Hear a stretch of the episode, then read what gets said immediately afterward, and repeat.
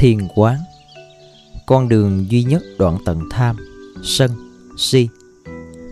Bài pháp về thiền tập của thiền sư Sayadaw Uchekinda Người dịch Tỳ kheo tâm an.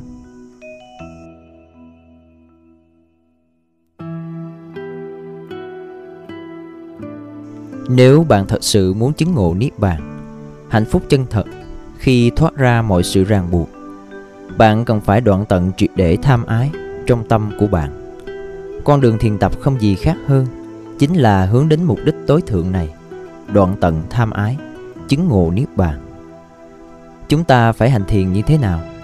Rất đơn giản Bạn cần phát triển chánh niệm, xá tí, tinh tấn, giá và trí tuệ, banh nha. Khi ba thiện tâm sở này được phát triển mạnh và cân bằng, các căn bản bất thiện tâm như tham, sân, si dần dần bị đoạn tận. Làm sao hành giả có thể đoạn tận tham ái? Để đoạn tận tham ái, hành giả không nên để cho nó thâm nhập tâm. Nhưng làm sao mà có thể không cho nó thâm nhập tâm? Điều quan trọng là hành giả phải thừa nhận rằng tham ái thật sự là phiền não, bất thiện chứa đầy mầm móng độc hại. Hiểu rõ bản chất tiêu cực của tham ái, hành giả mới nỗ lực để diệt trừ nó. Đây là sự thiền tập đúng đắn, hướng về suối nguồn giải thoát. Nghe thì rất đơn giản, nhưng thật sự chẳng đơn giản chút nào. Về cơ bản, thiền là sự thực tập về tâm. Khi một ai đó hỏi bạn, bạn tu tập cái gì? Bạn nên trả lời dứt khoát rằng Tôi đang diệt trừ tham ái trong tâm của tôi cố gắng để hiểu rõ tính chất bất thiện của nó xuyên qua sự phát triển tuệ giác và cuối cùng bằng năng lực của chánh tinh tấn để đánh bại nó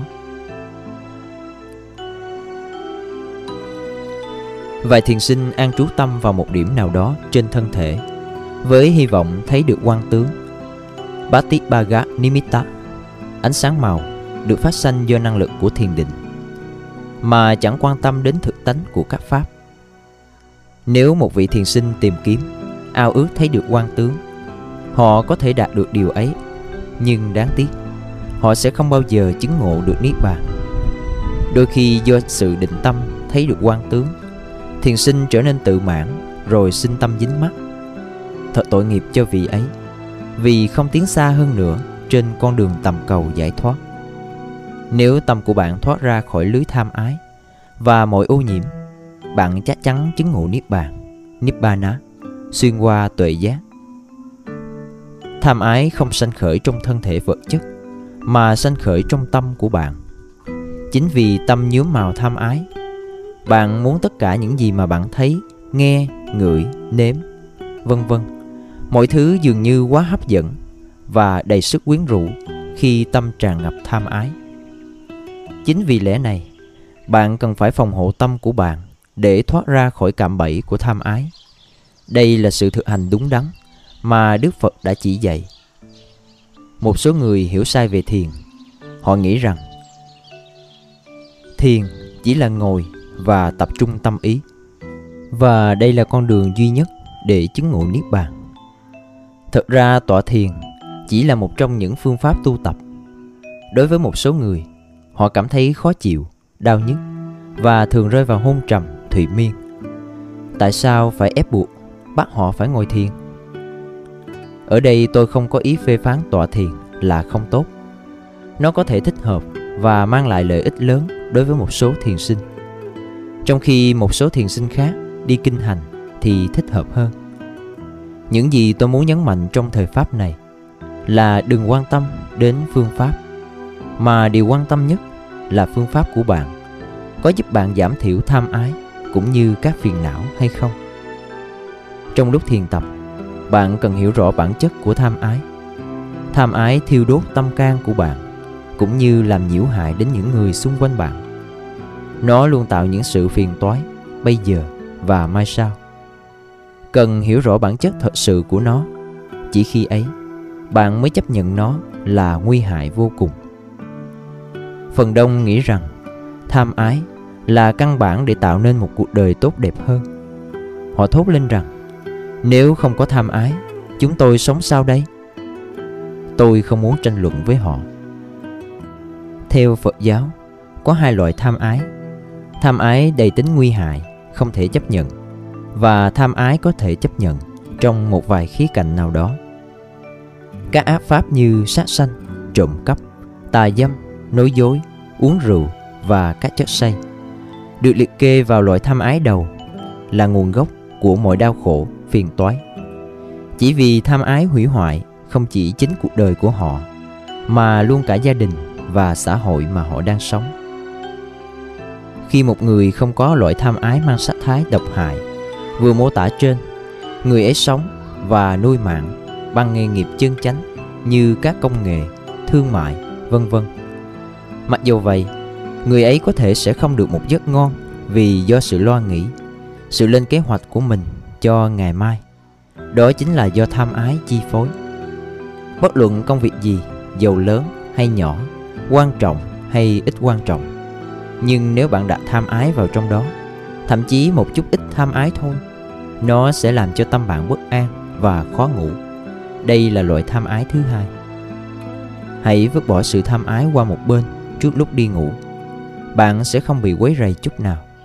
Giấc ngủ ngon lành sẽ đến với những ai có chánh niệm, không đượm màu những suy nghĩ dính mắt.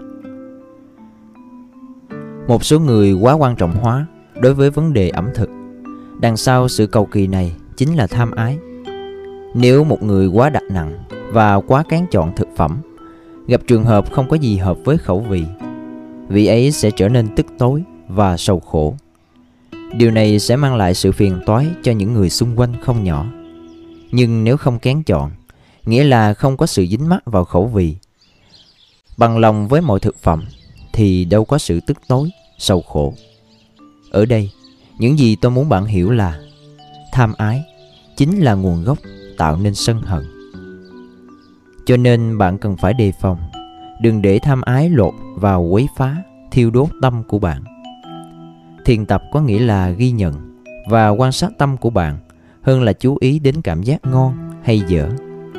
Như thế, bạn có thể ngăn chặn tham ái thâm nhập tâm. Khi bạn lắng nghe Pháp, nếu tại thời điểm này tâm của bạn hoàn toàn thoát ra khỏi tam độc, tham, sân, si, giáo Pháp sẽ từ từ thấm vào trong tâm của bạn, càng lúc càng rõ rệt và sáng tỏ. Kết quả, bạn có thể phát triển tuệ giác xuyên qua sự nghe Pháp. Những ai có tuệ giác, họ ăn, ngủ rất ngon và mặc dầu bị quấy rầy bởi người khác, nhưng cuộc đời họ tràn ngập sự bình an và hạnh phúc. Chúng ta hãy trở lại vấn đề. Mọi người có thể sống mà không có tham ái chăng? Tại sao không? Không có tham ái, sự sống mới thật sự có ý nghĩa. Vào thời Đức Phật, có những vị vua, thương gia giàu có, chứng đắc đạo quả tu đà hoàng đến Anaham. Trong cuộc sống, họ vẫn làm việc, tham gia các công tác từ thiện, vui hưởng hạnh phúc gia đình, giống như bao người khác. Nhưng họ bình an hơn, thành công hơn. Và cuộc đời của họ tràn đầy ý nghĩa hơn những người khác vì họ đã đoạn tận những phần tham ái thô tháo trong tâm của họ. Thật quá rõ ràng, kim ngôn của Đức Phật nhắm vào mục đích làm giảm thiểu và đoạn tận tham ái. Điều này không có nghĩa bạn phải giảm thiểu và từ bỏ sự tinh tấn đối với nghề nghiệp sinh sống của bạn. Đạo Phật không khuyên bạn chấm dứt sự làm ăn hay ý tưởng thành công trong sự sống. Đạo Phật chỉ nhấn mạnh vào đến việc làm giảm dần, giảm dần cho đến khi hoàn toàn diệt tận tham ái cũng như các phiền não khác. Đừng nghĩ rằng không có tham ái làm sao chúng ta sống. Đây là một quan niệm thật sai lầm. Chúng ta có thể sống, làm việc với những hành động không nhúm màu độc hại mà luôn luôn hiển lộ sự thông minh, khéo léo và chăm chỉ của chúng ta. Bạn sẽ thành công trong công việc làm ăn hơn nếu bạn thật sự có đầy đủ những yếu tố trên. Ý nghĩa phải có tham ái trong việc săn đuổi tài sản và thành công là một sự sai quấy. Cuộc đời sẽ tràn ngập máu tanh và đau khổ nếu bạn tìm kiếm tài sản phát xuất từ tham ái. Chỉ những ai tìm kiếm tài sản bằng hành động chân chánh, khéo léo, thông minh và chăm chỉ, cuộc đời họ mới thật sự bình an và hạnh phúc. Bên cạnh đó, bạn phải hiểu rõ đạo lý nhân quả. sự giàu có bây giờ là hoa trái của những gì bạn đã làm và tích lũy trong những năm tháng trước đây nhưng để cho sự giàu có được thành công thịnh vượng và bền vững hơn về sau bạn cần phải phát huy và nuôi dưỡng bốn đức tánh được nhấn mạnh ở trên. Tham gia vào các công tác từ thiện, giúp đỡ người bần cùng, khốn khó, cũng làm vơi đi năng lực của tham ái. Điều này bạn phải tự kinh nghiệm lấy. Khi bạn thực hiện một việc lành bằng cả tấm lòng vị tha và bác ái, hãy nhìn vào tâm của bạn và quan sát liệu tham ái có giảm đi khi bạn cho ra một vật gì đó hay không. Đôi khi một số người làm công tác từ thiện mà không xuất phát từ niềm hoan hỷ và rộng lượng. Tham gia các công tác từ thiện sẽ tạo nên thói quen, và chính thói quen này rất bổ ích cho cuộc đời bạn trong việc loại trừ tham ái. Một người phát huy được thói quen như thế có khả năng làm giảm thiểu đi lòng tham, giảm thiểu sự dính mắc vào đồ vật, hay nói đúng hơn là làm vơi đi tâm keo kiệt. Điều này tạo nên một sự bình an thật sự trong tâm của bạn bản chất của giáo pháp là tạo nên suối nguồn hạnh phúc và bình an. Nó mang lại niềm hỷ lạc đối với những ai thực hành nó. Thiền sinh không nên có ý nghĩ, hành thiền là chỉ có thể thực tập trong thiền viện hay trong các trung tâm thiền. Thực tế, ở đâu cũng không quan trọng. Quan trọng là bạn có cố gắng đoạn tận tham ái và mọi ô nhiễm hay không. Đó mới là điều thiết yếu. Trái ngược với tham ái vô tham là một thiện pháp, bởi vì nó không dính mắc vào bất cứ cái gì. Ngược lại, còn cho ra nhiều nếu có thể. Khi vô tham trở nên nhàm chán cuộc đời tử sanh, cố gắng tu tập, thoát ra biển khổ luân hồi, không còn tái sanh nữa. Điều này có nghĩa vắng bóng hoàn toàn tham ái. Chính tham ái nên con người ước ao và tham muốn được làm một thượng đế, một thiên thần hay một phạm thiên cho đến tái sanh trở lại làm người sau khi chết. Hơn nữa, tham ái là nguồn gốc của sự dính mắc vô cùng, vô tận, không giới hạn. Không có tham ái trừ khi trong tâm của bạn tràn ngập sự vô tham. Khi hành thiền, chúng ta cần phát triển tâm vô tham, vô cầu, không dính mắc. Chúng ta phải hết sức đề phòng và cảnh tỉnh, đừng cho tham ái thâm nhập tâm. Chúng ta cần phát triển tâm vô tham và đối với tâm vô tham đã phát triển, chúng ta cần nuôi dưỡng và làm cho nó được tăng trưởng. Thiền tập không phải chỉ thực hành trong một thời gian nhất định, một giờ trong một ngày, mà phải được thực tập mỗi giờ, mỗi ngày.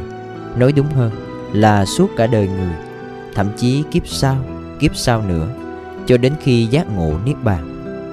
Phải nhớ, mục đích của thiền tập là đoạn tận phiền não. Điều duy nhất chúng ta cần vận dụng cho sự tu tập, là chánh niệm mọi lúc và bất cứ ở đâu.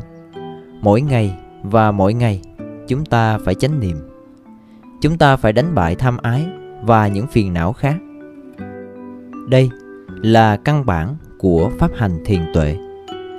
Vắng mặt tham ái, chúng ta sẽ không rơi vào cạm bẫy của những quan kiến sai lầm.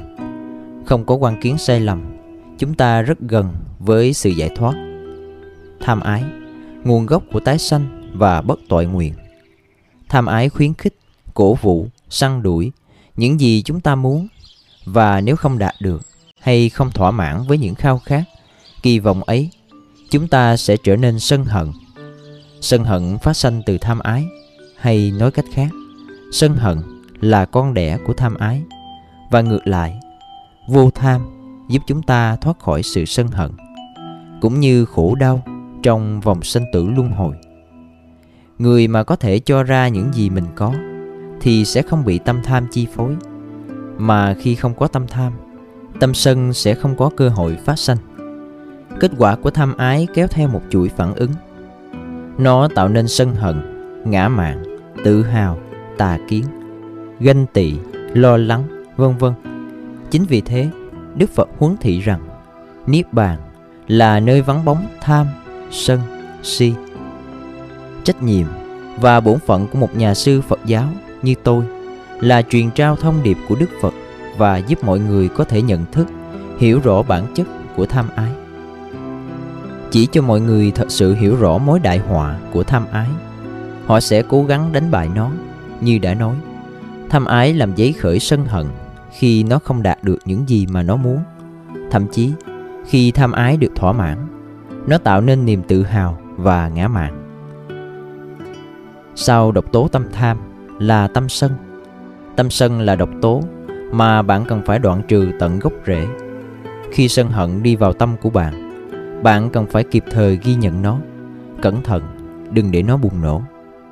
Hãy phòng hộ tâm, lánh xa sự phiền muộn, sân hận, khó chịu, không hài lòng, vân vân. Hãy nhớ, sân hận thật sự rất nguy hiểm. Lửa sân hận sẽ thiêu đốt tâm hồn của bạn cùng với cơ thể của bạn nếu bạn không tiêu diệt nó kịp thời. Bạn phải cứu vớt chính bạn ra khỏi cơn nóng nực sân hận này. Sân hận tàn phá và hủy diệt. Sân hận xô đẩy con người vào vòng tội lỗi, bất chấp luật pháp, phạm vào những hành động đáng sợ, ghê tởm và đầy dẫy tội lỗi. Luân lý đạo đức là rất quan trọng đối với nhân loại trên toàn cầu. Chúng ta phải tôn trọng và giữ gìn luân lý đạo đức để đoạn tận sân hận phát xuất từ những suy nghĩ, lời nói và hành động. Ngoài ra, chúng ta cần tu tập tâm từ, metta, để đối trị sân hận. Từ tâm là một thiện pháp mang sắc màu của sự bình yên, tha thứ, bác ái, cảm thông, dịu dàng, tử tế, ấm áp, vân vân tất cả chúng ta phải thay thế sân hận đô xá bằng từ tâm metta. Chỉ khi từ tâm metta được phát triển và nuôi dưỡng chúng ta mới có thể đánh bại được sân hận. Yếu tố cuối cùng mà chúng ta cần phải diệt trừ đó là vô minh avijja nguồn gốc của tất cả các bất thiện pháp và đau khổ. Sở dĩ chúng ta không đánh bại được tham lô bá, sân đô xá vì không thực sự hiểu rõ bản chất và hiểm họa mà tham, sân tạo nên. Điều này là do năng lực của vô minh diễn trò, khiến chúng ta lầm lẫn, quay cuồng trong phép lạ của vô minh. Quay cuồng trong cái hữu ngã, không còn nhận chân được thực tướng của vạn pháp. Bị kìm kẹp trong sự mê mờ, ảo mộng của vô minh. Nỗi khổ, niềm đau của nhân loại không bút nào tả cho hết được. Vì vậy chúng ta phải hạ thủ công phu, phát huy trí tuệ để diệt trừ vô minh. Vô minh cũng chính là cội nguồn của sanh tử luân hồi. Nó nhận chìm nhân loại khổ đau, cùng cực trong thác nguồn sanh tử vô cùng vô tận. Vô minh quả thực nguy hiểm, tàn độc độc hại và tàn ác nhất. Bạn phải nhìn thật lâu, thật sâu vào tâm của bạn. Quan sát kỹ lưỡng xem vô minh đã mập ú, béo tròn hay chưa đừng để nó xâm chiếm và cai trị tâm của bạn. Nếu không có vô minh, tham ái và sân hận, sẽ không bao giờ có cơ hội phát sanh. Chỉ bởi vì tâm bạn tràn ngập vô minh, tham ái, sân hận mới bộc phát và tạo nên nhiều khổ não cho bạn. Hãy phát huy trí tuệ, đánh bại vô minh, chứng đắc tuệ giác, giải thoát chứng ngộ niết bàn. Tham ái và sân hận không xuất hiện thường xuyên trong tâm của bạn. Nhưng vô minh thì khác. Nó có thể xuất hiện liên tục trong mọi thời, mọi lúc. Chúng ta có thể nhận diện tham ái và sân hận ngay lập tức khi nó sanh khởi trong tâm của chúng ta. Tuy nhiên, thật khó biết bao để nhận biết được chúng ta đang ở trong trạng thái của vô minh. Chúng ta phải hết sức cẩn thận đề phòng sự khởi sanh của vô minh để lần theo dấu vết của vô minh, chúng ta cần phải phát triển và nuôi dưỡng chánh niệm.